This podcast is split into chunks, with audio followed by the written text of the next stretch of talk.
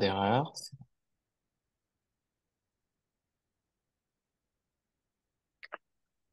Bonsoir mes chers amis, Mohadim Nessimcha. Donc aujourd'hui, euh, comme vous pouvez le constater, euh, dans un contexte un peu particulier, nous sommes encore en pleine fête de, de Sukkot et nous arrivons euh, donc ce soir, c'est Yosef et demain, demain soir, le dernier jour de Sukkot, c'est David. On a reçu pendant ces sept jours donc sept invités de marque et euh, ça ne va pas être le thème qu'on va développer ce soir comme euh, ça a été annoncé c'est euh, cette paracha. Alors, tenez-vous bien parce que elle, a quelque chose de très particulier. C'est la seule paracha de toute la Torah, donc des 52 parachiotes de la Torah, qui généralement n'est pas lu le Shabbat. C'est vrai que cette année, et pas chez vous d'ailleurs, mais chez nous en Israël, Simchat Torah et Shemini Atzeret, c'est le même jour, donc la paracha de Bezot Abracha sera lue le Shabbat mais euh, chez vous, ce sera un dimanche. Donc, alors que c'est une vraie paracha, c'est la dernière paracha, et euh, ça en fait donc une particularité euh, extraordinaire. Et on va essayer de comprendre pourquoi. Besot Abracha, ce sont les euh, derniers mots prononcés par Moshe, et on va s'attarder sur ce début de paracha. On n'a jamais eu l'occasion, je pense, de, de le faire vraiment euh, comme on va essayer de le faire ce soir, avec le texte, avec euh, pas beaucoup de commentaires, mais euh, un et surtout le plus incontournable, c'est-à-dire celui de Rachi. Rachi qui est anormalement long, vous allez le constater quand, dès que vous prenez un Chumash, un Pentateuch, vous allez voir que cette paracha est très très longuement commentée par Rachi, et pour cause, parce que euh, derrière chacune de ces bénédictions, il y a évidemment des prophéties.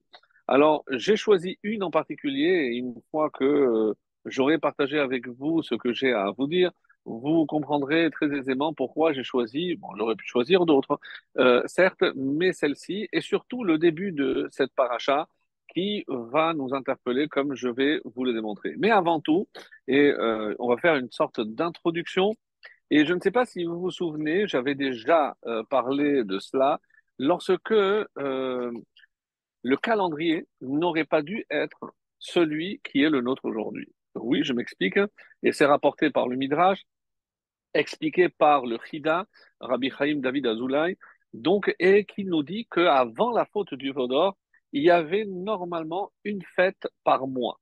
Et malheureusement, donc après la faute du Vaudor, donc euh, comme comme c'est euh, écrit dans le Midrash, Dieu a concentré toutes les fêtes le mois de Tishri pour euh, des raisons qu'on ne va peut-être pas trop détailler ce soir, mais comment ça aurait dû se passer?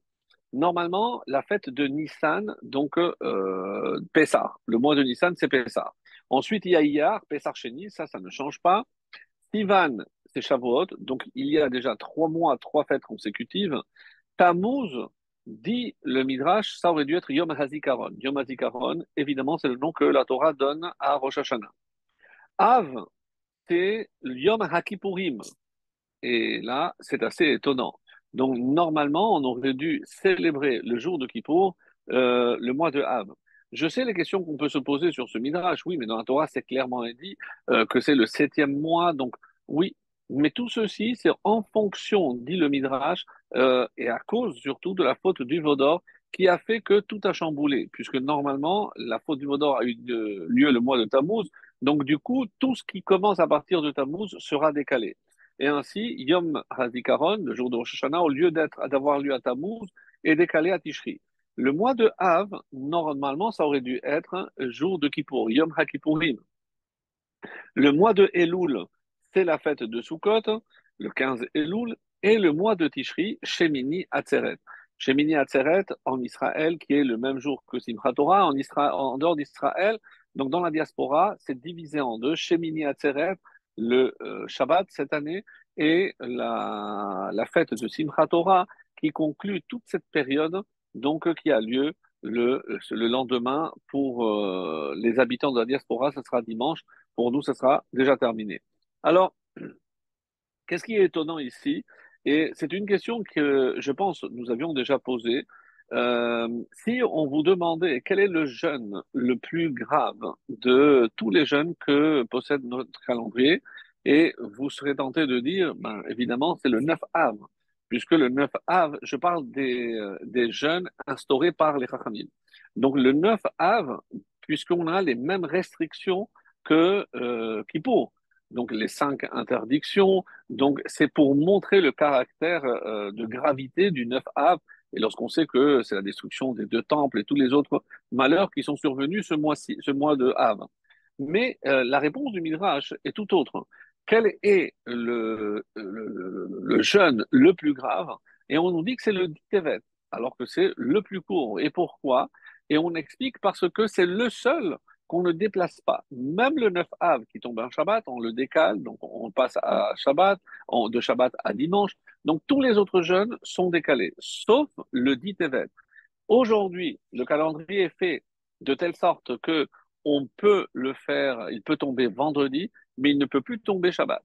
Mais à l'époque, nous dit par exemple Abu Dharam et d'autres, ça pouvait tomber Shabbat, et eh ben si le 10 Tevet tombait Shabbat, on jeûnait le Shabbat. Pour ceux qui se, s'en souviennent, on avait détaillé ce, point-là. La question est la suivante. Je, alors, je ne comprends pas. Pourquoi alors, si le 10 Tevet est le jeûne le plus grave instauré par les Chachamim, pourquoi on a affublé le 9 Av de toutes les interdictions de Kippour? Et d'après ce que je viens de dire, on comprend pourquoi. Parce que normalement, le jour de Kippour, la fête de Kippour, le, Yom Kippourim, aurait dû tomber le mois de Av. Donc, le mois de Av, le jeûne qui tombe maintenant le 9 Av, eh ben, on va en souvenir du fait que ça aurait dû être Kippour, eh ben, on va imposer les mêmes interdictions à Av, au 9 Av, qu'à Kippour mais pas parce que le 9A est plus grave, comme je viens de le démontrer, c'est le 10 Tevet qui est le plus grave, mais pour nous rappeler que d'après le calendrier, ça n'aurait pas dû être comme ça. Alors, ça, c'est parmi les différentes questions que l'on aurait pu euh, poser, et c'est euh, ce que le Midrash vient nous expliquer ici. Et il y a d'autres questions aussi très intéressantes. Ça veut dire que d'après ce calcul, nous, nous savons que à Anaraba, donc le septième jour de, de Sukkot, qui tombe donc cette année le vendredi. Donc le vendredi, qui correspond à David Ameller, qu'est-ce qu'il y a à Hosha'an Araba C'est ce qu'on appelle Messirat Aptakim.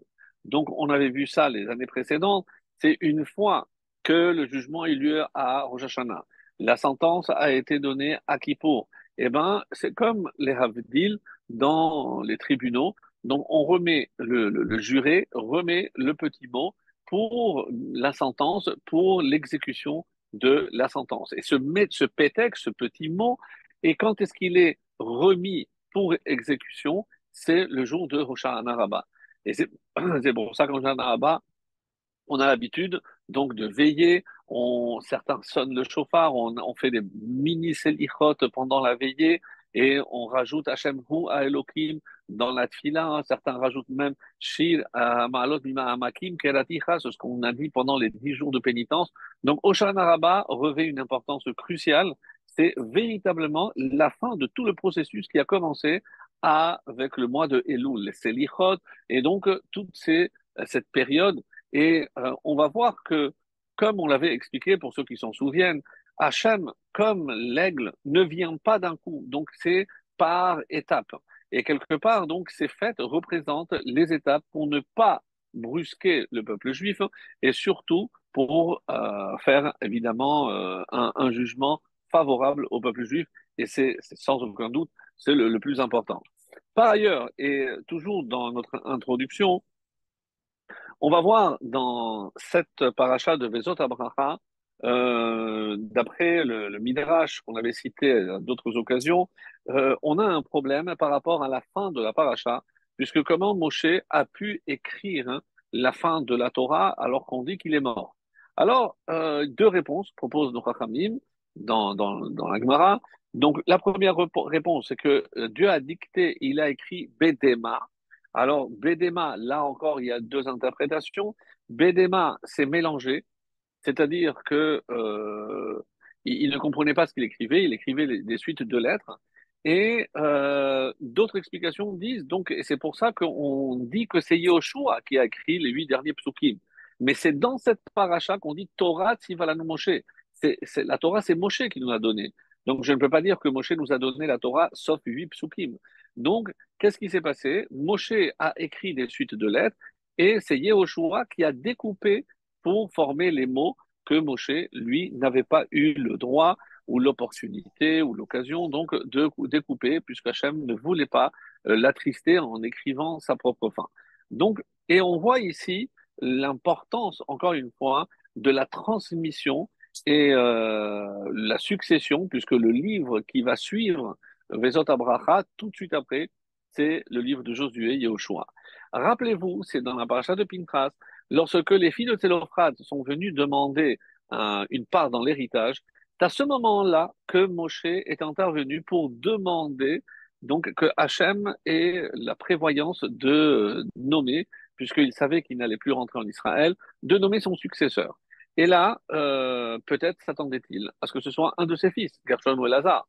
Euh, malheureusement, bon pour lui, donc ça n'a pas été un de ses enfants, mais Yehoshua. Yehoshua avait une caractéristique.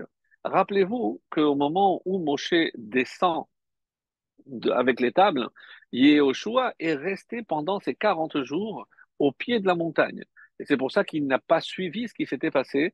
Donc il pensait que c'était euh, des, des, des, cris de guerre, donc il ne savait pas du tout ce qui s'était passé. La question que le Midrash va poser, c'est que comment il a survécu Yehoshua pendant 40 jours? Donc nous, nous savons que Moshe, donc même si c'est son, son sa partie spirituelle qui était élevée, donc, mais comment expliquer que Yehoshua a pu euh, rester en vie pendant ces 40 jours alors que lui euh, n'était pas dans le ciel? Et euh, la réponse de ce Midrash est merveilleuse on nous dit que comme il est resté pour ne pas perdre le temps, il aurait pu se dire, bon, bah, 40 jours, je calcule 40 jours. Non, il ne voulait pas perdre un instant auprès de son maître Moshe. Et on dit que qu'est-ce que comment Hachem l'a récompensé, et ça ce qui est très beau, eh ben, il a récompensé en faisant que la manne qui aurait dû tomber dans le campement pour lui, eh ben, Hachem l'a déviée et la manne est tombée là où euh, Yehoshua séjournait.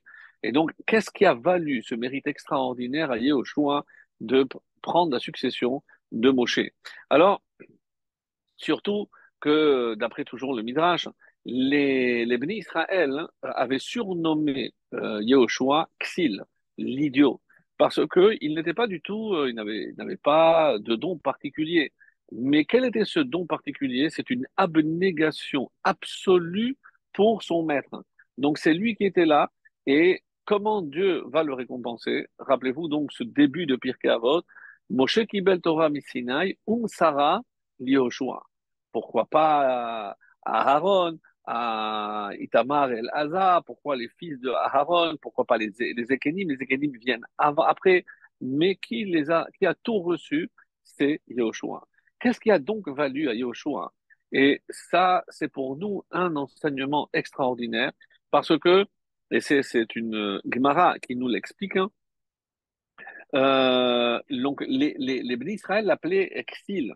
Et comment quelqu'un qui n'était pas doté d'une grande chorma a-t-il pu hériter donc les caractéristiques pour pouvoir prendre euh, les rênes de, du Ham des Israël Alors, il y a une phrase dans, c'est le Midrash qui le rapporte dans, dans Michelet,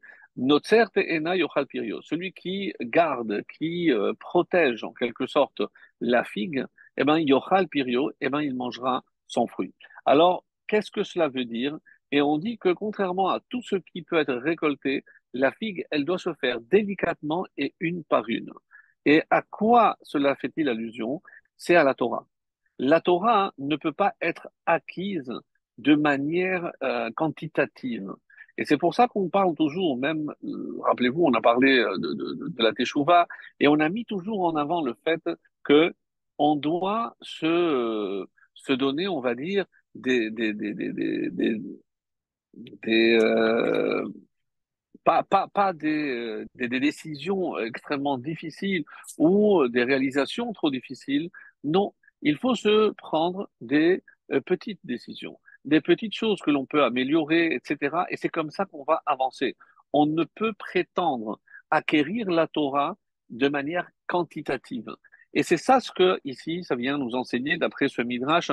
Et sinon, quelle a été encore une fois la valeur suprême de, de Yahushua Rushimesh et Drabo C'est qu'il était toujours au service de son maître. C'est lui, comme dit le rat, le Midrash, il était là pour dresser la table, pour ramasser les, chaises une fois que le cours était fini. Il était là avant que Moshe arrive, il, était, il restait après que tout le monde soit parti. Et donc, c'est ce dévouement hors norme pour le maître qui était Moshe a valu à Yehoshua donc d'acquérir non seulement tout le nécessaire pour être un guide, mais aussi pour acquérir toutes les connaissances de son maître Moshe Rabbeinu. Donc on voit bien que euh, on n'a pas besoin d'être euh, surdoué pour acquérir la Torah. La Torah ne s'acquiert pas parce qu'on est plus intelligent qu'un autre. Non, mes chers amis, la Torah s'acquiert par rapport à son euh, dévouement.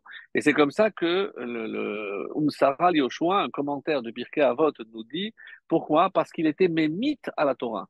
Il se sacrifiait entièrement. Donc s'il doit rester, il n'attendait pas, il ne savait pas que la main allait tomber. Mais si son maître va partir, il ne peut pas imaginer rester séparé 40 jours de son maître. Donc c'est ce qui a valu que finalement, il va avoir le mérite de succéder à son, euh, à son maître Moshe. Alors, par rapport à cette phrase, euh, et c'est comme ça que c'est rapporté dans le traité de Psachim à la page euh, Amoudbet 48, il est dit que ce verset que nous allons lire et commenter tout de suite euh, au début de notre paracha, Torah Tzivalanu Moshe Moracha Kehillat Yaakov. Donc, on dit là-bas, ne dis pas Moracha, ne dit pas, ne dit pas un héritage, mais Meorasa, une fiancée. Alors, on ne comprend pas très bien ce que euh, ça vient à rajouter au sens de ce, de ce verset. Alors, d'abord, on a dit que la Torah, elle peut s'acquérir petit à petit, comme par, par rapport à l'exemple de la figue. Mais il y a ici plus que cela. Donc, de la même façon qu'une fiancée, évidemment, tant que j'ai besoin de la rencontrer, de, de, savoir si on est compatible. Ensuite, mes sentiments vont en grandissant. Et une fois que je suis pratiquement sûr, c'est la femme, l'élu de mon cœur, donc je passe déjà à mes orasa. Donc là, elle est déjà ma fiancée. Et après, il y aura l'étape des kiddushin, des nisuin. Et on voit que c'est la même chose pour la Torah, mes amis. La Torah n'est pas un héritage. Moracha, c'est un héritage. Et si véritablement Moshe nous a donné une leçon, c'est que même si dans son fort intérieur, il espérait que c'était un de ses enfants qui allait lui succéder, eh ben, lorsque Hachem a choisi Yehoshua, c'est évidemment par ses compétences, évidemment qu'il y a des raisons peut-être qui nous échappent, mais une des raisons essentielles, mes chers amis, c'est pour que l'on comprenne que la Torah n'est pas un héritage. Ce n'est pas parce que mon père a et sait que moi, je vais posséder et que je vais être aussi. Alors, c'est comme ça qu'on dit que euh, l'un des premiers versets qu'on enseigne à un enfant, c'est justement, et c'est rapporté d'ailleurs dans la halakha, Torah Tivalanu Moshe Moracha, ce verset qui est tiré de notre paracha. Pourquoi ce verset? Pour que le petit comprenne, dès, dès qu'il commence à parler, on lui enseigne ce verset. Alors pourquoi ce verset plus qu'un autre? Alors il y a le mot Torah, il y a Moracha, Kehilat Yaakov, oui, tout ce que vous voulez. Il y a plein d'explications, plein de réponses. Elles sont toutes très bonnes, elles sont toutes très belles.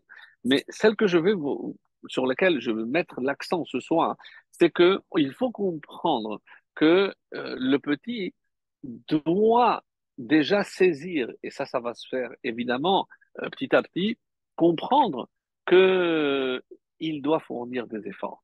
La Torah s'acquiert avec ses propres efforts. Et ce n'est pas parce que, mon père, encore une fois, était un grand sage de la Torah que moi, je vais avoir ces, connaissances dans les gènes. Pas du tout. Il faut que chacun acquiert la Torah par ses propres biens, par ses propres mérites. Et là encore, si on n'a pas choisi un des enfants de Moshe, essentiellement pour nous donner cet enseignement, eh ben, ça valait la peine. Donc, au petit, qui va commencer déjà à apprendre à lire, à apprendre à prononcer, eh ben, c'est ce qu'on veut lui inculquer petit à petit. Sache, mon fils, que ce n'est pas parce que papa, il est comme ça, que toi, tu vas être obligatoirement comme ça. Non. Tu dois apprendre, tu dois acquérir. Et on sait très bien que les gens qui disent, oui, mais euh, comme quelqu'un dit, mais qu'est-ce qu'il faut étudier dans la Torah? Eh ben, il faut étudier la Torah écrite, après il faut la Torah orale, après la Mishnah, après la Gemara, après la Halacha. Il va dire, mais, mais je pourrais, j'aurais jamais le temps de faire tout ça. Détrompe-toi. Au début, c'est comme tout, c'est extrêmement difficile. Mais une fois, et c'est comme ça que les Chachamim nous disent que dans l'étude de la Torah, c'est les premiers pas les plus difficiles. Mais c'est comme tout dans la vie, euh, pour apprendre à marcher, pour apprendre à faire le vélo, les havdil, mais il, il y a toujours des chutes, il y a toujours des difficultés. Mais après, une fois qu'on a acquis certains réflexes, alors il faut la volonté, bien entendu. Ce n'est pas parce que j'ai déjà la, la, la, la, la la, la, force et la compréhension. Maintenant, je me débrouille, j'ai une certaine autonomie dans mon étude. Aujourd'hui, il y a des outils magnifiques avec des traductions, des commentaires dans toutes les langues. Donc, on peut se débrouiller, oui, mais il faut se fixer un temps, il faut se donner les moyens et surtout, et surtout, mes, chers amis, comprendre que tout juif a l'obligation de consacrer un temps à l'étude de la Torah. C'est ça Torah Tival Moshe. Maintenant, après euh, cette brève introduction, je vais rentrer maintenant dans le bref, dans le bref, dans le vif du sujet, en euh, sachant que, et c'est comme ça que euh, c'est rapporté dans un commentaire dans le traité de Brachot, que il y a, regarde la différence entre un homme et Akadosh Baruch Chez un homme, lorsqu'il a un récipient qui est rempli, et non je ne peux rien rajouter. Mais auprès d'Akadosh Baruch même un pli même un récipient qui est rempli, machazik, il peut encore contenir. Et un récipient rekan qui est vide, et non il ne peut pas contenir. Les rachamim disent, de quoi ça parle? S'il est vide, pourquoi il ne peut pas contenir? Parce que ça, ça parle de la Torah. Donc, quand est-ce que je peux accumuler et rajouter encore de la Torah? Lorsque j'en ai déjà.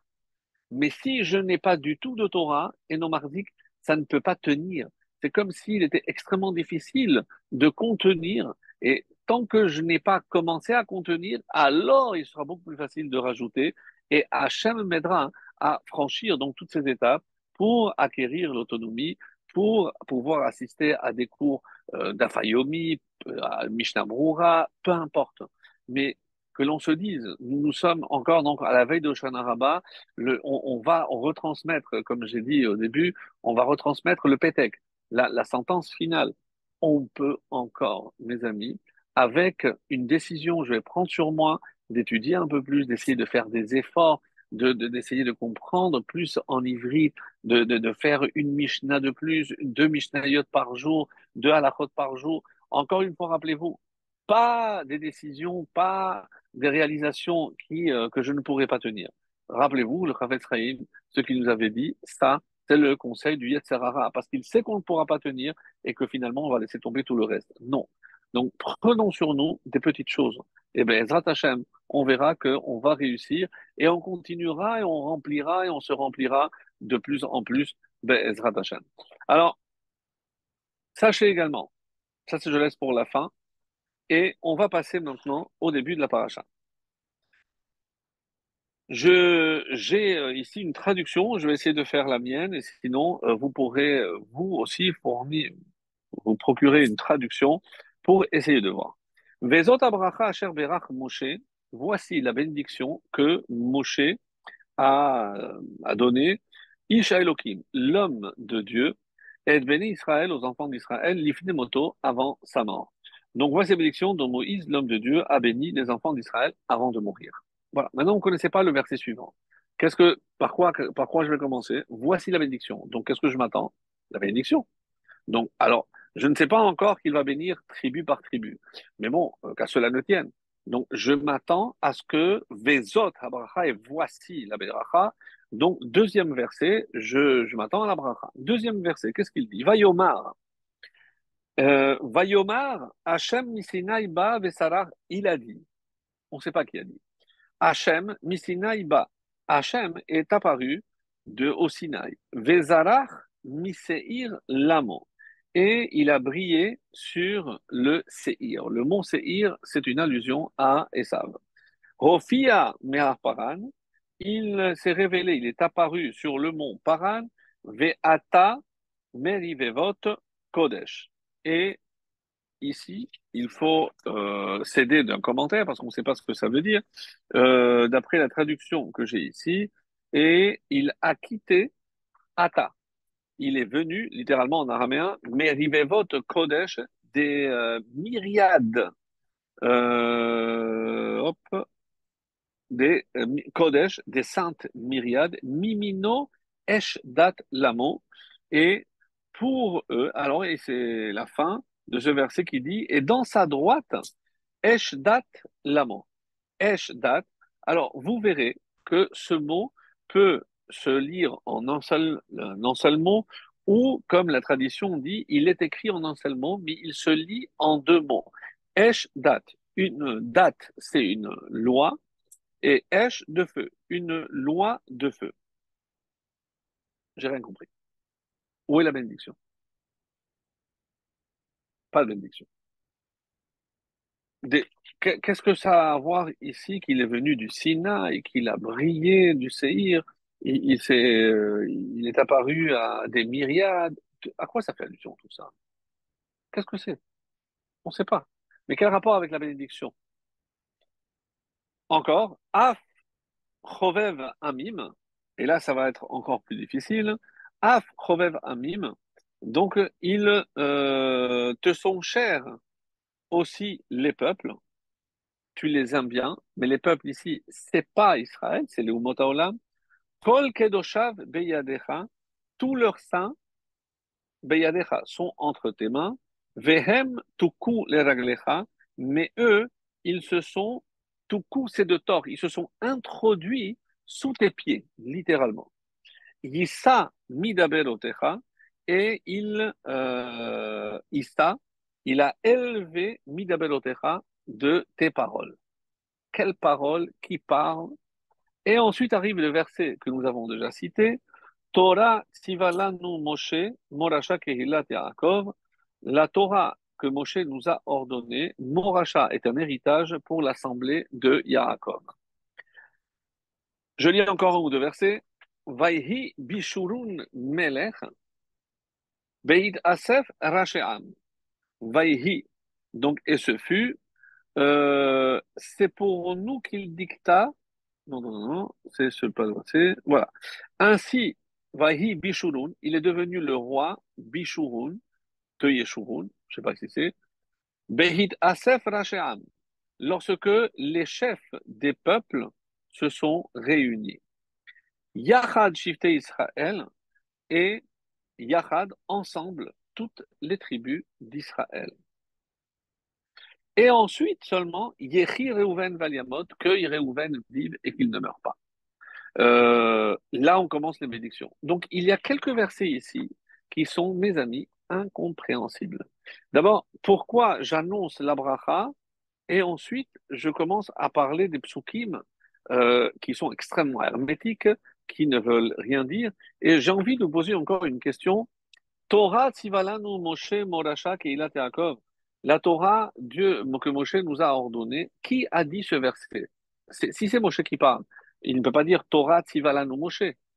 C'est pas possible. Donc, est-ce que c'est les nations euh, auxquelles on, a fait allusion qui prononcent ce verset?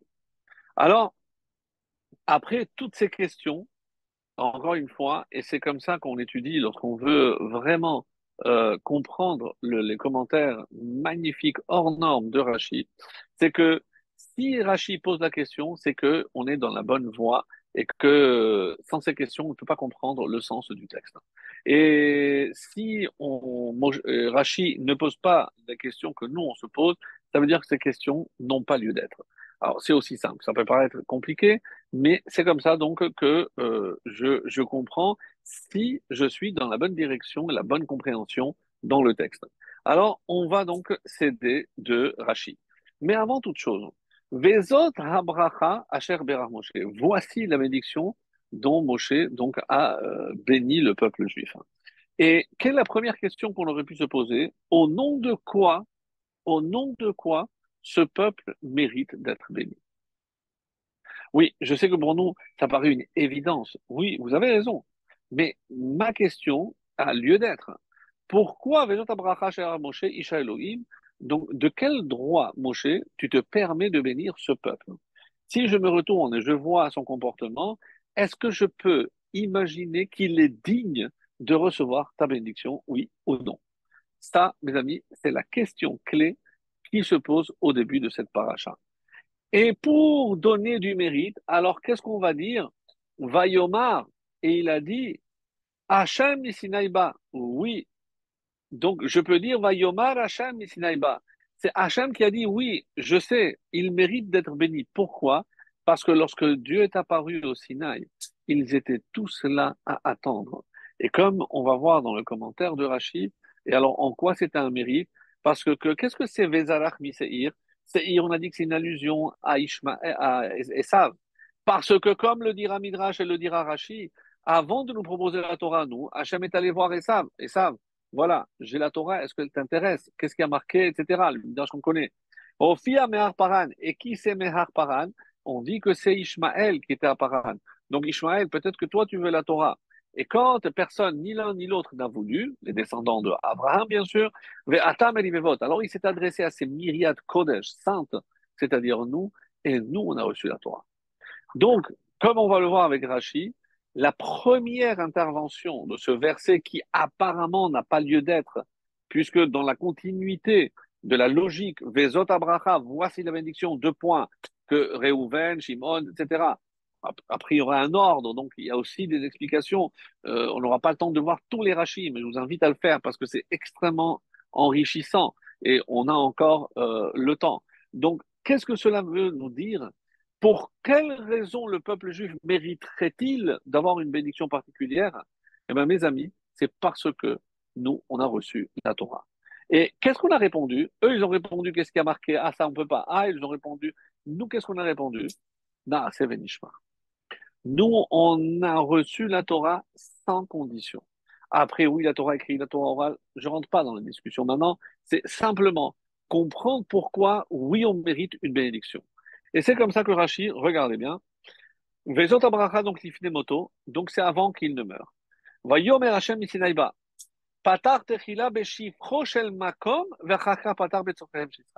D'abord, on va parler de, on va faire la louange du Créateur, et ensuite, Patar Betzorkehem chez l'Israël. Et ensuite seulement des besoins.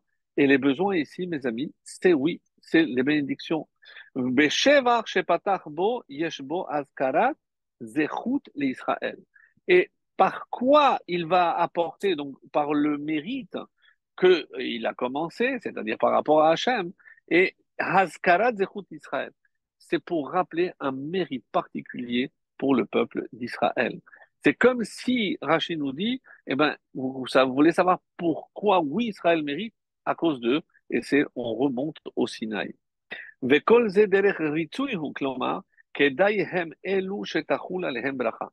si Moshe venait dire à Hachem, voilà Hachem, tu vois, ce peuple, il mérite que tu leur donnes ta Torah. Alors, Misinaï ba, Yatzali Kratam, Keshebaou Litiatzeb et Hachem est allé vers eux parce que, que Hachem attendait la Kala, a quitté la Kala ici, c'est Israël. Comme il s'est marqué, c'est Hachem qui est venu vers nous. Lorsqu'il a vu que nous, on allait vers lui, et c'est lui qui est venu vers nous. Parce que d'abord, il a commencé avec les Esav, les descendants de Esav. Est-ce que vous voulez la Torah? L'oratu, ils n'ont pas voulu. J'avais dit, donc d'abord, après il a demandé au Ishmaël, et après qu'il soit venu avec le, chez le peuple d'Israël, Malaché Kodesh. Donc, est-ce que Hachem est venu avec des Malachim ou alors, comme Rashi laisse ici entre, entrevoir, non, c'est que nous, on s'est élevés comme des Malachim. D'ailleurs, rappelez-vous ce Midrash, quand on a dit Naase Venishma, les Malachim ont dit Mais qui c'est qui a révélé ce secret au Bassar Vadam, au mortel? Parce que Naase Venishma fait partie des secrets des Malachim. Donc de là, on dit que c'est comme si nous, on est devenus des Malachim à ce moment-là. Velo kulam, velo rubam, velo kederech basar vadam, shemar kol kavod. Donc, Beyom Chupato. Et c'est à ce moment-là que a lieu Beyom Chupato, comme si on, Hachem nous a donné un avant-goût le, le, Khatan, il ne montre pas tout à Sakala. Donc, il nous a donné un échantillon. C'est ce qu'on a reçu au Sinaï. Et après, petit à petit, comme on l'a dit, eh ben, euh, il va rajouter la Torah écrite, la Torah orale, etc., etc. Et ici, on avait dit, et c'est un mot assez difficile. Mimino, Eshdat à sa droite, hein. Eshdat l'amant. Donc, un, euh, on va dire une loi, date. Le mot date, qui est traduit par religion, ou loi plutôt, euh, ne se trouve la seule fois, c'est ici, un peu plus tard aussi, mais c'est donc que dans la, fin de la Torah. Sinon, dans la Megillah d'Esther, Vedatehem Shonot et leurs lois, leur, euh, ils appliquent des lois bizarres. Donc, ils ne sont pas comme nous. Donc, ici, Esh Dat, pourquoi on peut le lire en un mot ou en deux mots? Esh Dat mot, donc, et euh, ici, c'est une notion de feu. Alors, H, si je lis le mot en un seul mot, donc Esh Dat, mais collé, je dois changer la vocalisation et je dois dire H-dot. Qu'est-ce que c'est H-dot H-dot, c'est comme des, euh, des, chutes. Des, des, chutes. Donc, dans le mot H-dot, on fait penser, donc, comme les bénédictions qui viennent d'en haut, comme une chute d'eau, eh ben, c'est l'eau qui va vers le bas. Mais dans le mot, si quand je le sépare, Esh, je parle ici du feu. Mais le feu, mes amis, il ne va pas vers le bas, il va vers le haut. À quel miracle on assiste ici? C'est le miracle que tout en, étant en feu, comme Rachid maintenant va l'expliquer, c'est quoi ce feu? Eh bien, ici, c'est comme si Hachem faisait en sorte que ce feu divin descende sur le peuple juif. Et euh, on parle ici évidemment de la Torah, qui comme le feu éclaire, comme le feu peut évidemment changer la face des choses, etc. Alors ici, donc, euh, pour la suite de Rashi, Eshdat, Sheaita Ketuva Me'az Lefanav Be'esh Shechoral Esh Lavan. Parce que la Torah, dans le ciel, était du feu noir sur du feu blanc. Nathan Belfot Ktaviad Yemino. Et pourquoi Mimino certains disent que la droite, c'est le chesed. Parce que quand je donne, évidemment, je donne toujours avec la droite. D'ailleurs, c'est de ce verset qu'on apprend que lorsqu'on porte le Sefer Torah, Eshdat Lamo Mimino. Donc, je dois le prendre toujours du côté droit. De la même façon que pour le Khatan, lors, d'un mariage, c'est comme ça, vous ne vous tromperez pas. Donc, le Khatan prend la Kala comme on prend un Sefer Torah, donc elle doit être à sa droite. Même si on est face au public, donc la Kala est toujours à droite du Khatan et on la prend de ce verset. Eshdat C'est parce que c'est le feu. On sait qu'il y avait le feu au Sinaï. Ça, c'est la deuxième explication. Alors, ici, donc, on, met l'accent sur le fait que c'est comme ces brachot que nous, on espère recevoir, comme tu nous as, tu as bien voulu donner la Torah qui vient d'en haut, et eh ben, comme ces chutes et le Geshem, la pluie, est le symbole par excellence du Chesed, parce que ça ne peut venir que du haut vers le bas, et lorsque ça touche le bas, ça donne la vie, ça donne comme la rosée, c'est ce qui permet à tout de pousser, de vivre, etc. Alors, Af Chovev Amim, la suite est très difficile, très dure, mais il faut aussi le savoir. Puisque rappelez-vous que la question, ne l'oubliez pas, Torah Sivalanu Moshe Moracha, qui a dit cette phrase? C'est une question très simple. Et euh, il faudra donc passer par Rashi, mais le comprendre vraiment en profondeur pour pouvoir répondre euh, à cette question qui peut paraître anodine, mais qui ne l'est pas du tout. Donc, Af Chovev Amim. Gam et Hashevatim. Donc, soit par rapport, et ici, Amim, si je dis qu'il s'agit, Amim, c'est des peuples, mais quel peuple Pourquoi c'est au pluriel? Alors, première explication, et c'est comme ça qu'ici on dit que d'après Unkelos, il parle ici des Shevatim. Mais tout le monde n'est pas d'accord. Parce que chaque euh, individu du peuple juif est appelé Am. Donc ici, Amim, c'est l'ensemble du peuple. Parce que euh, de Binyamin, on, aurait pu, tout le peuple aurait pu sortir de Binyamin. Goy ou Kahal Goyim Imecha, comme on va le voir par la suite. Kol Kedoshav Beyadecha. On dit ici, Kol Kedoshav Beyadecha, tous les saints sont entre tes mains. De quel saint on parle? Nefashot Atzadikim Genuzot Ito. C'est que les, euh, les âmes des tzadikim sont proches d'Hachem. Et on dit que euh, sous le Kisei Akavod, il se trouve donc toutes les âmes des tzadikim.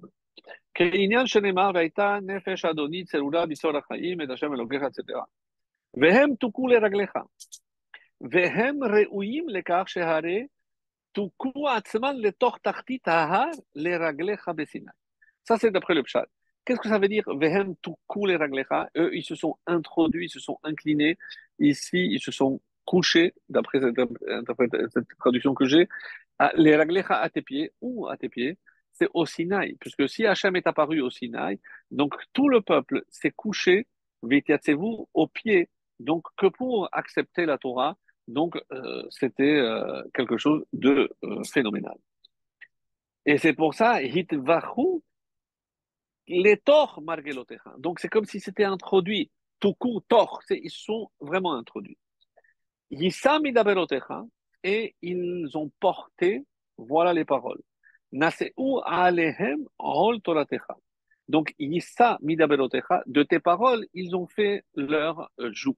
Autrement dit, euh, d'après l'explication, la première explication, après on va, attaquer la deuxième, mais à quoi ça fait allusion? C'est que là-bas, donc, on a accepté tes paroles, les dix paroles, les dix commandements, et donc on a euh, pris sur nous ces dix paroles.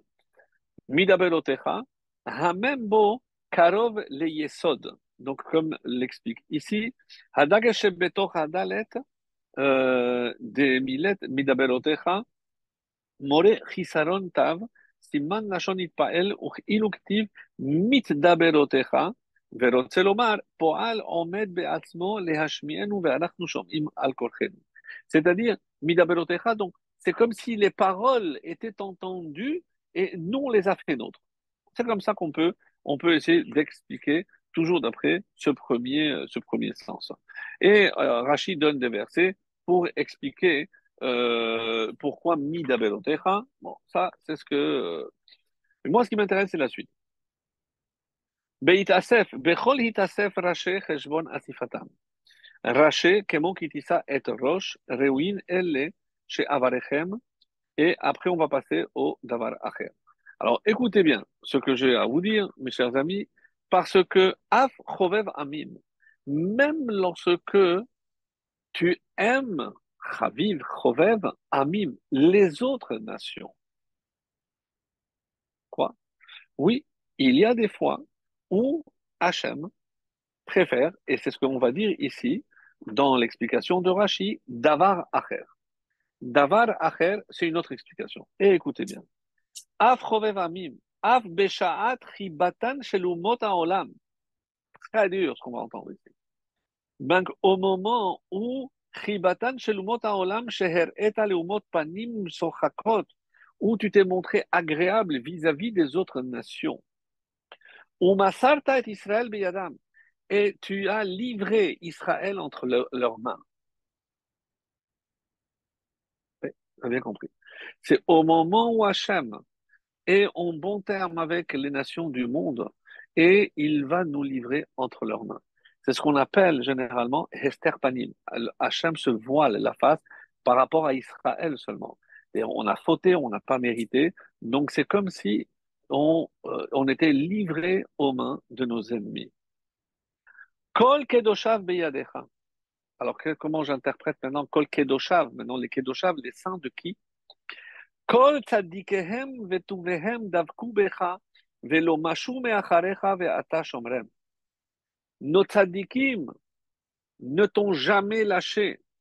Qu'est-ce que ça veut dire ici, Kol Kedoshav Beyadecha Tout coup, eux, ils se sont introduits, ils n'ont pas lâché, même si apparemment, toi, tu nous avais lâché. Les tzadikim de chaque génération qui ont souffert, qui ont vu comment les nations avait un tel pouvoir, comment il pouvait détruire la maison de Dieu, comment il pouvait nous expulser de tel ou tel pays, nous poursuivre, chercher, chercher à, nous massacrer, à nous éliminer jusqu'à il y a 70 ans, jusqu'à la Shoah? Comment, comment on peut interpréter ça? Eh bien, Kol Kedoshav Beyadecha. Eh bien, les Kedoshim. Et qu'est-ce qui sont les Kedoshim? Kol Tzadikehem Vetovehem Daveku Becha. Ceux qui sont restés attachés à toi parce que malgré tout, ils n'ont jamais lâché quoi que ce soit. Ils ne t'ont pas abandonné.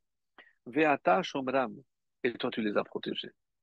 Parce que sans ces tzaddikim, le peuple aurait disparu.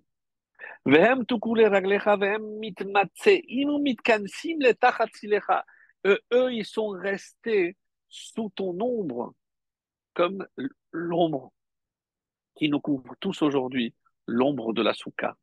La souka qui vient ici, encore une fois, à nous rappeler, c'est l'ombre de la emuna. La emuna, que la seule chose qui nous protège, qui se voit à travers les petits filets, les entrefilets de ce scar, c'est-à-dire Akadosh Isami mekabelim gezerotecha vedatotecha besimcha. À quoi je reconnais un tzaddik que même lorsqu'il lui arrive quelque chose de mal, mekabelim gezerotecha, ils acceptent tes décrets et vedatotecha était loin, besimcha, avec la joie. Comment aux portes des chambres à gaz. On est dans la simcha, on ne peut pas parler de ça. Mais, mais, mais besimcha, comment ces chassidim étaient heureux parce que kol parce qu'ils savaient qu'ils allaient faire un kiddush Hashem. Mes amis, c'est, une fois on a posé la question au Baal Shem Tov, rappelez-vous, je pense avoir déjà cité ceci, euh, à savoir, à savoir, euh, est-ce que tu penses que parce que tu fais danser des juifs, que euh, tu les approches de la Torah? Alors il a, avec euh, son humour très particulier, le Vacham a dit, c'est le seul moyen que j'ai trouvé pour déjà les élever de la terre et de la matière de 5 cm. En les faisant danser, je les élève. Au sens évidemment propre, parce qu'on saute quand on danse, mais au sens surtout figuré. C'est pour le faire comprendre que pour s'attacher, comme c'est marqué ici, Vehem Davkubar, ils sont restés attachés à toi. Donc, peu importe, tous les décrets que tu as envoyés, les tzaddikim de chaque génération sont restés attachés et à travers eux. Et qu'est-ce qu'ils nous disent? Ça maintenant s'élève de leurs paroles à eux, à ces tzaddikim. Qu'est-ce qu'ils disent? Torah, ve'ele divrehem, Rachil fait le lien, Torah Asher Tivalanu Moshe, la Torah que Moshe nous a ordonnée, Moracha Hil et Yaakov. C'est un héritage pour nous. Attention, ne vous laissez pas tromper par les apparences. Qu'est-ce qu'il dit ici? On va la tenir et on va jamais l'abandonner. Les amis, cet enseignement ici est d'une force colossale.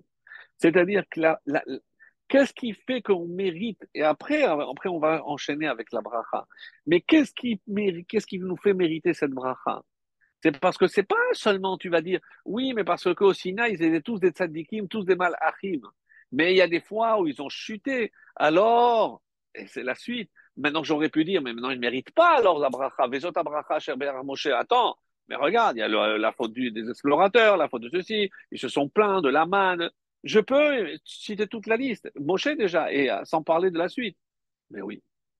Mais grâce à tous ces tzadikim qui n'ont jamais rien lâché, grâce à tous ceux qui sont morts al douchent Hachem, eh ben, c'est eux qui nous disent, attention, cette Torah que Moshe nous a ordonnée, c'est un héritage pour nous. Ne la laissez jamais tomber parce que c'est en vous attachant que vous allez comprendre que, c'est ça ce qu'Hachem cherche, c'est qu'on reste attaché à lui, même si on a l'impression que lui se détache, shalom, de nous, jamais.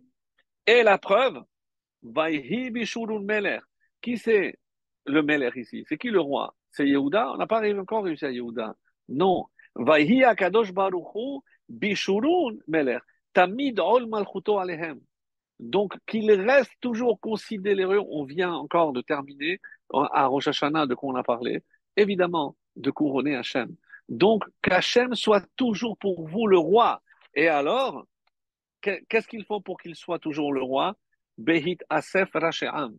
Et Rashi va nous dire, Rache'am. Mais comme il l'a expliqué, Kitissa et Roche. Mais on est tous à la tête du peuple. Donc, c'est pas ici seulement les guides ou ceux qui sont à la tête.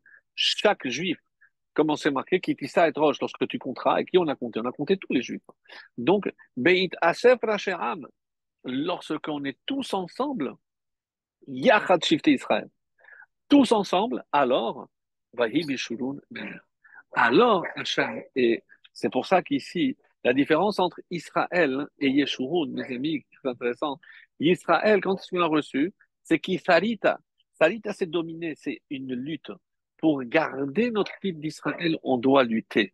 Et donc, tant qu'on a encore à prouver quelque chose, on est Israël. On est appelé Israël, Isarita, parce qu'on doit lutter avec euh, avec tout, ce qui nous entoure, et avec les hommes, avec nos ennemis. Donc ça, c'est Israël. Et Yeshurun, c'est Sharoui. Sharoui, c'est quelque chose qui est qui a atteint une quiétude lorsque je n'ai plus de dispute. Yeshurun, vahi bishurun meler. Donc ce à quoi on aspire, c'est que Hachem soit le roi, mais dans la quiétude, où on n'est plus à se à batailler ou à se disputer. Et qu'est-ce qu'il faut ici, mes amis Il ne s'agit pas des ennemis. Alors de quoi il s'agit? Rashi, Behit Asef. Behit Asefam Yahad Be'aguda Achat. Lorsque vous êtes tous comme une seule gerbe. Et on parle ici maintenant évidemment des quatre espèces. Donc quand on parle des quatre espèces, et ça, tombe toujours à la fin de code bien sûr, c'est parce que c'est pas simplement dans la symbolique que tous les juifs doivent être unis, mais c'est dans la réalité. Si on veut vraiment mériter qu'Hachem soit notre roi, il faut qu'on soit tous unis. Et euh, c'est ça le, le, le, but ici. benem. Si on est tous une seule gerbe, veshalom benehem, et que règne le shalom entre eux, rumalkam, alors Hachem y sera leur roi. Et sinon? Velo benehem. Mais quand il y a la machloket entre eux, c'est comme si Hachem disait, si vous n'êtes pas ensemble, je ne peux pas être votre roi. Mes amis, pourquoi Hachem ne peut pas se révéler? Pourquoi le Mashiach, qui a envoyé le roi sur terre pour symboliser, nous rappeler le roi dans le ciel, pourquoi le Mashiach ne pas se révéler? Parce que et tant qu'il y a la marloquette entre nous, eh ben, on a l'impression qu'on ne pourra pas aspirer à ce que Hachem soit le roi. Pourquoi la royauté d'Israël est voilée? Pas parce qu'Hachem l'a décidé, parce que nous n'avons pas encore mérité ce Yachad Shifte Israël, ce, ce vivre ensemble, mais pas vivre ensemble avec les autres, vivre ensemble entre nous. Que on sache, n'en déplaise à beaucoup, que si on est tous des frères, c'est parce qu'on a le même père. Oui, avoir le même père, ça veut dire que c'est Hachem, notre Père, et qu'on ne peut pas euh, avoir d'autres religions, d'autres croyances que celle qui nous a été léguée, Morachat, comme un héritage, c'est-à-dire la Torah. Et voilà. Et comme j'avais promis, donc je vais faire une euh, bénédiction. Et pourquoi j'ai fait cela? Parce que ici on a dit euh, Amim, et c'est bizarre parce que le terme Amim, généralement, est réservé à Israël, mais ici, Afrovev Amim, d'après le Davar Acher, la deuxième explication de Rashi, c'est lorsque Hachem est euh, en, accord avec les autres peuples. Et on retrouve ce mot un peu plus loin. Et euh, très, très étonnant. Vous allez voir. Alors, nous sommes au verset, on, saute un petit peu, au verset euh, tête le 19, donc du même chapitre. Amim har yikraou. Ah, Amim. On retrouve le même, le même terme. Et donc, c'est pour ça que je me suis dit, c'était intéressant. Euh, pourquoi on est arrivé Donc, le verset 19 qui dit comme ça. Euh, tac, tac, tac. Voilà. Ils convieront des peuples sur la montagne. Amim, des peuples, Har, à la montagne, Ikraou, ils vont appeler Zivretzedek, et là-bas, donc, pour y offrir des sacrifices de tzedek, de justice, qui shefa yamim yinaku, car ils aspireront, shefa, l'abondance, l'opulence, yamim, des mers, yinaku, ustfune, temune, et euh, à quoi ça fait allusion? Et les mystérieux trésors cachés dans le sable, on dit ici, comme Rachid va l'expliquer, qu'il s'agit des pierres précieuses. De qui on parle? Et euh, c'est quoi cette montagne? Alors j'ai fait exprès de ne pas lire le premier verset qui parle de la tribu dont il est question ici, puisqu'on parle ici des peuples que on va seront appelés sur la montagne. Euh, mais quelle montagne? Donc, si c'est un peuple qui habite sur la montagne, donc euh, j'essaie de situer géographiquement par rapport à la disposition des tribus, mais là, je vous arrête tout de suite parce que le verset d'avant, qu'est-ce que c'est? Velizvulun Ama. Et à Zevulun, il a dit, c'est Mar Zevulun, etc. Réjouis-toi, sois heureux lors de ta sortie, lorsque, etc. Ve Issachar, et que Issachar, lui, de quoi il doit être heureux? Beohalecha, dans les tentes. Alors, mes amis, euh, vous avez évidemment entendu déjà parler de cette association qui s'appelle Issachar et Zevulun. En quoi ça consiste? Donc, euh, comme nous venons de le lire, alors Issachar, euh, Beohalecha, il restait dans les tentes, c'est-à-dire les tentes de Torah. Et euh, Zevulun, il allait dans les mers, donc c'était le commerçant. Lui, il était à la recherche de l'argent. Et Issachar, donc c'est lui qui pouvait étudier la Torah grâce au travail effectué par euh, qui allait lui travailler. Et grâce à ça, Issachar pouvait se consacrer à l'étude de la Torah. Alors, sachez que indirectement, tous ceux qui donnent à des institutions de Torah, Yeshivot, Kolelim, etc., c'est exactement ce qu'on fait c'est exactement la même chose. Donc, vous qui travaillez, vous permettez par vos dons à d'autres d'étudier, et ça s'appelle Issachar et même si on ne le nomme pas comme ça, mais c'est exactement comme ça que ça fonctionnait depuis cette période de Issachar et. Mais si j'ai apporté cela, c'est pour un détail que Rachid va nous donner qui euh, est vraiment à couper le souffle. Oui, littéralement à couper le souffle.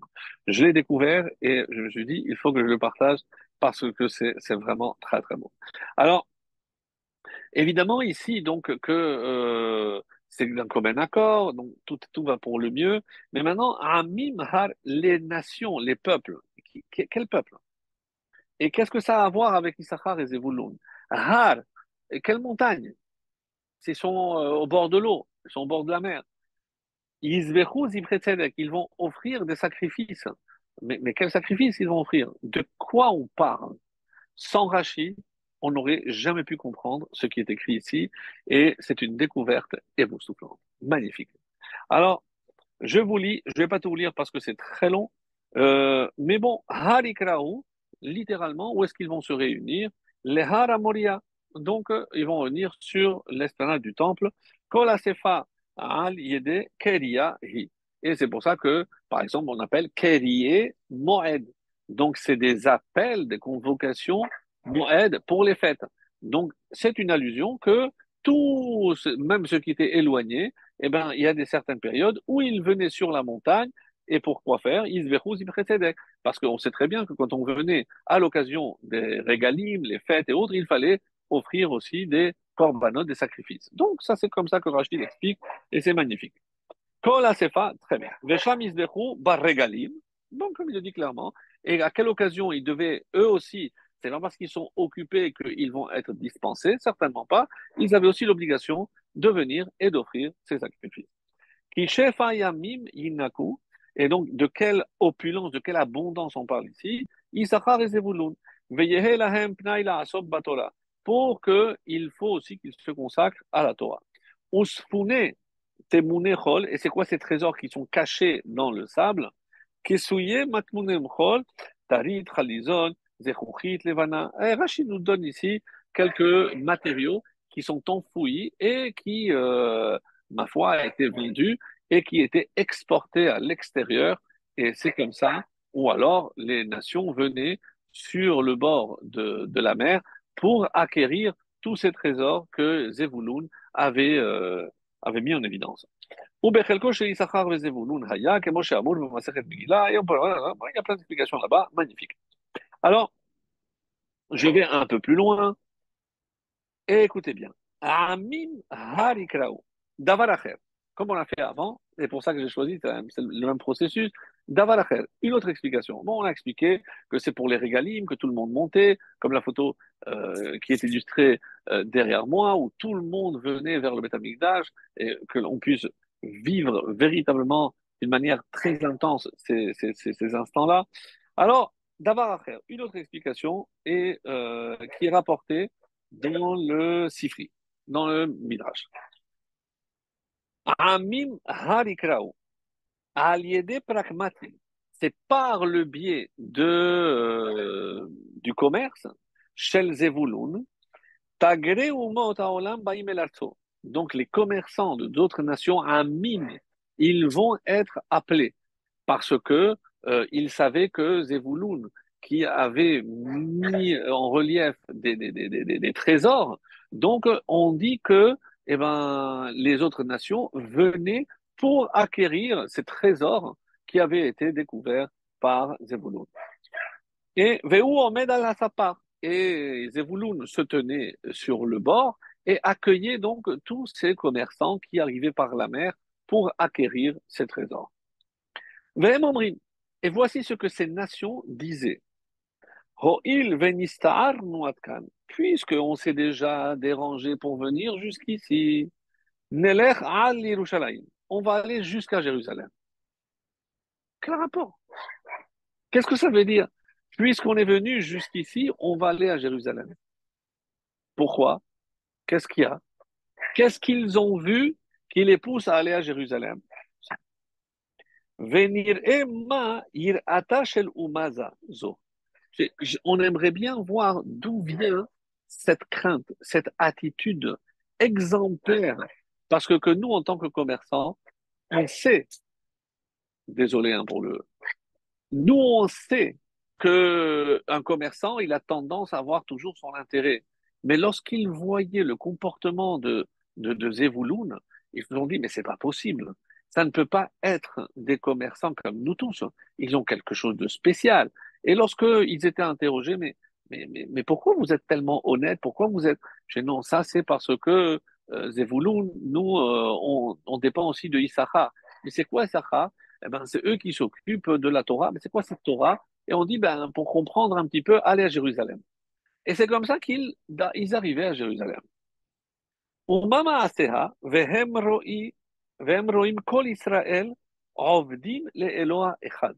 Et là, il voyait que tous les Juifs qu'ils traversaient, puisque depuis la mer jusqu'à Jérusalem, et il voyait que tous ces Juifs, ils avaient un seul Dieu. Et ils mangeaient le même repas. Curieux, c'est quelque chose. Les filles chez Agoyim, parce que chez les nations, chacun a son Dieu. Chacun à sa paroisse. Et chacun mange aussi ce qu'il veut. Et alors ils se disent, mais c'est pas possible.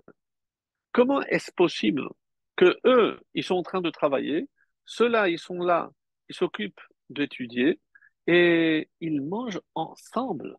C'est-à-dire qu'il y a une harmonie parfaite entre les uns et les autres lorsqu'ils voient qu'ils mangent ma'achal un seul repas, c'est pas parce que euh, eux, c'est les riches, eux, c'est les commerçants, le, le, les kolélim, les avrechim, eux, c'est les pauvres.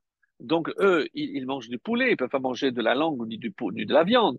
Mais comment expliquer que les deux mangent la même chose et ils mangent ensemble? Mais c'est quoi ce peuple? Mais comment on peut comprendre que les riches soient avec les pauvres et que les pauvres soient avec les riches, que les riches remercient les pauvres et que les pauvres remercient les riches. Mais on est où? C'est quoi ce peuple? Ça n'existe pas un peuple pareil. Sham. Ah, mais si maintenant on est déjà à Jérusalem, alors on se convertit. Vous avez entendu? Et qui offre les ivrés tzedek, les sacrifices? Parce que Comment je peux dire à un mime que les nations, ne peuvent pas faire des évachim Les évachim, parce qu'une partie est pour Gavoa, était brûlée. Donc un goy ne peut pas offrir une partie qui est offerte, une partie pour lui. C'est que là, tout pour Hachem, il ne peut pas lui prendre une partie. Ça voulait dire qu'il se convertissait. Chez et d'où j'ai la preuve,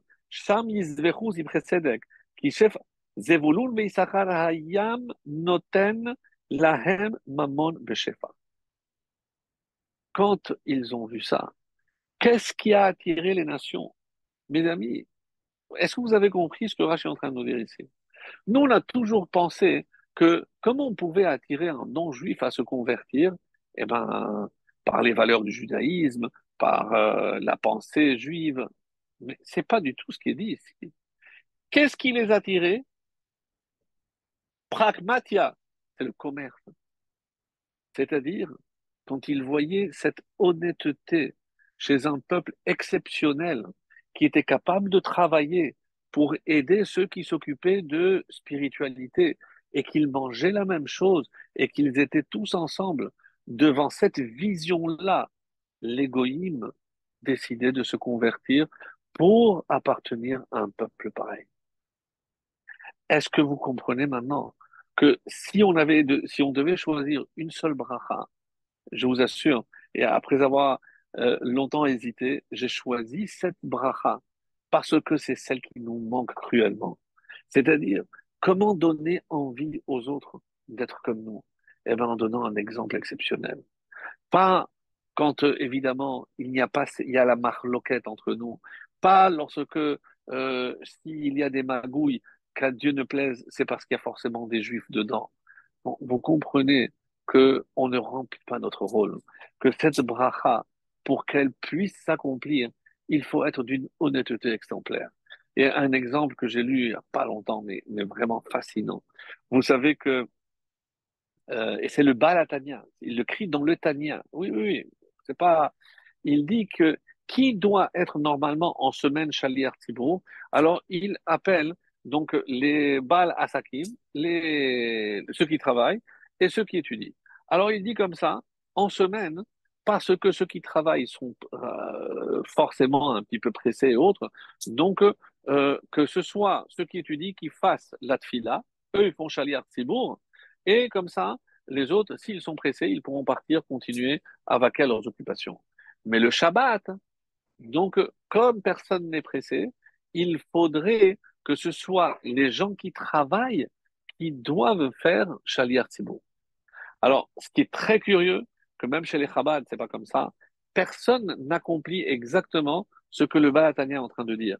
Mais, mais c'est ce qui est écrit ici. C'est-à-dire, si je pousse au maximum, c'est-à-dire que le Shabbat, je lui rends un petit peu sa place, parce qu'il a, il a couru, il a travaillé toute la semaine. Attention, ça ne dispense pas de consacrer un temps aussi à l'étude. Mais le Shabbat, alors on le met en avant pour, pour qu'il comprenne qu'il a évidemment sa place.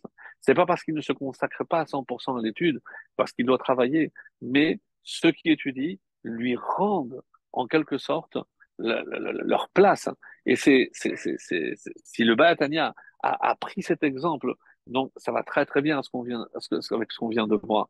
Et voilà, mes amis, je voulais vraiment, vraiment euh, terminer avec cette bracha et un petit machal j'avais dit que ça n'allait pas être très long aujourd'hui. Donc, et ce machin, c'est un petit peu. Euh, je pense que j'avais peut-être dit euh, il y a deux, trois ans, je ne me souviens pas, ou peut-être un peu plus. Alors, euh, il faut savoir que euh, tout ce qu'on demande à Simchat Torah, oui, écoutez bien, tout ce qu'on demande à Simchat Torah, nous le donne. Attention, parce qu'on précise, mais qu'est-ce que c'est quoi les demandes? Que des demandes spirituelles. C'est pour ça qu'il ne faut pas passer à côté de cette occasion unique, à savoir demander qu'on puisse être plus attaché à Hachem, qu'on trouve le plaisir à étudier plus, qu'on trouve le temps pour euh, étudier davantage. Et c'est toutes ces demandes-là à Simchat sont concédées à l'homme. Donc, et euh, cet exemple est euh, attribué à la demande de Tzantz, qui raconte la chose suivante. Il y avait un, un juif qui, malheureusement, euh, avait beaucoup de maladies. Il avait, il souffrait du cœur, du foie, des poumons, et il avait un médicament pour ça, un médicament pour ça, un médicament pour ça. Et toutes les semaines, il allait renouveler son stock auprès du médecin pour analyser si ça allait mieux, etc. Et un jour, il va chez le médecin et lui dit, écoute, euh, là, je dois faire un long voyage, je vais m'absenter pour euh, six mois. Euh, quoi? Mais mais, mais, mais, mais, mais, mais, mais, comment je vais faire, docteur? Mais c'est pas possible, je vais mourir, c'est sûr, je ne pourrais pas tenir. Je non. Écoute, euh, je ne le donne que vraiment en cas extrême. Et comme je ne vais pas être là, voilà, je vais te donner ce cachet. Je te donne un par semaine. Et ce cachet est bon pour toutes les maladies. Donc tu prends ce cachet et, non, je crois qu'un pas par mois. Je te prends ce cachet et c'est valable. Voilà, je vais partir six mois, je te donne six cachets et ce cachet valable un mois et pour toutes les maladies. Comment c'est possible? Oui, c'est pour ça que je ne le donne que lorsque je ne suis pas là. Tiens, vas-y, et tu n'as rien à craindre. Après, je serai de retour. Alors, le Admon de Sainte dit, mais c'est quoi ce machin? Donc là, on était avec, depuis Pessah. Et comme j'avais dit, rappelez-vous, Nissan, Iyar, Sivan, Tammuz, Av, Elul et Tishri. Donc, pendant tous ces mois, Hachem était près de nous. Donc, euh, depuis Nissan, il y avait une fête, à Iyar, il y avait une fête. Après, Hachem était tellement proche de nous et à chaque fois, il nous donnait un remède. Mais maintenant, on va terminer après Simchat Torah. Il faudra attendre jusqu'à Pessah six mois. Ça veut dire qu'il va nous abandonner. Comment on va faire? Alors, il, a, il nous a laissé un cachet. Un cachet pour que l'on reste comme s'il était toujours là, présent avec nous. Et c'est quoi ce cachet? Évidemment, vous l'avez compris, c'est la Torah. Tant qu'on est, et c'est pour ça Simchat Torah, c'est pas la joie de, que nous, nous avons, la, joie de la Torah, parce que la Torah, elle se dit, oulala, maintenant qu'il euh, faut attendre jusqu'à Pessah pour remonter au, au, au Donc, comment ils vont tenir? Donc, il, et la Torah, elle sait, ben, il ne leur reste que à rester attaché à moi. Donc, la Torah se réjouit parce qu'elle sait que c'est le seul remède qu'on ait pour rester attaché à Akadosh Baruch Refait kol mafli Donc, Hachem guérit tous les malades, chers amis, que l'on soit inscrit et scellé définitivement avec un pétec favorable pour nous tous et que l'on puisse se réjouir véritablement la vraie joie de la Torah parce qu'on sait qu'à travers la Torah, on est attaché à Hachem. Et si on veut faire partir des, des tzadikim, et c'est pour ça maintenant vous comprenez pourquoi on enseigne aux enfants Torah Tivalanu Moshe Moracha. Mais mon cher fils, il y a des périodes dans la vie où tu vas croire que euh, Hachem s'est peut-être éloigné de nous. Non, c'est notre héritage. Et tant que toi tu restes attaché à la Torah, Hachem restera attaché à nous. Moadim les et à tous.